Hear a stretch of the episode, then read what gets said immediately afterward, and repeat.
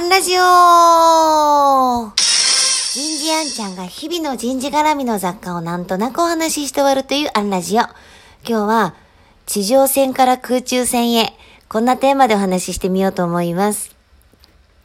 えー、月末の金曜日、プレミアムフライデーですね。もうあっという間に死後になっちゃった言葉ですが、えー、今日も相変わらずオンラインの、えー、登壇1日でした。で、終わってから、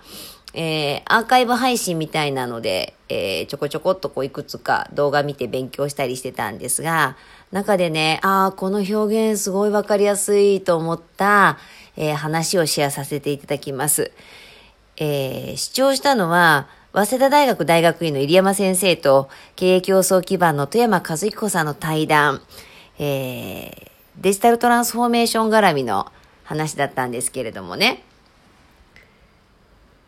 えー、これを例えて、えー、戦後日本は地上戦に長けていたと、大量生産、大量販売、二次元の世界で、えー、集団でドーッと一気にやっていく。もうまさに地上戦、えー、陸軍、海軍、えー、アナログな世界。で、ここに、えー、こう、サイバー空間っていうのかな、えー、と、空中戦みたいな状態になってきたと。えー、目標物がない。えー、より抽象度を高めていかないといけないだろうし、えー、こう。で、あと、普遍的なこう変換が、えー、必要になってくる。じゃ今後の企業の戦い方としては、えー、陸と海軍しか持たなかったところが、この空軍、もしくは、あの、宇宙軍までやってきて、えー、それどうするのよと、えー、戦えないじゃんと。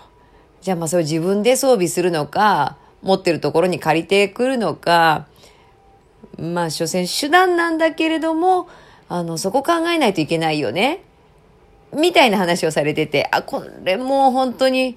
あのー、聞いてらっしゃった入山先生もその例えすごいって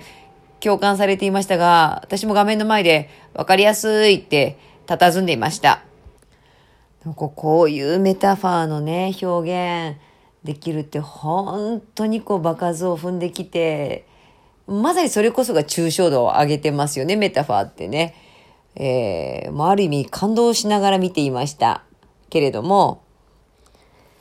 ね、さらに言うと、こう4次元、ここにこう時間的な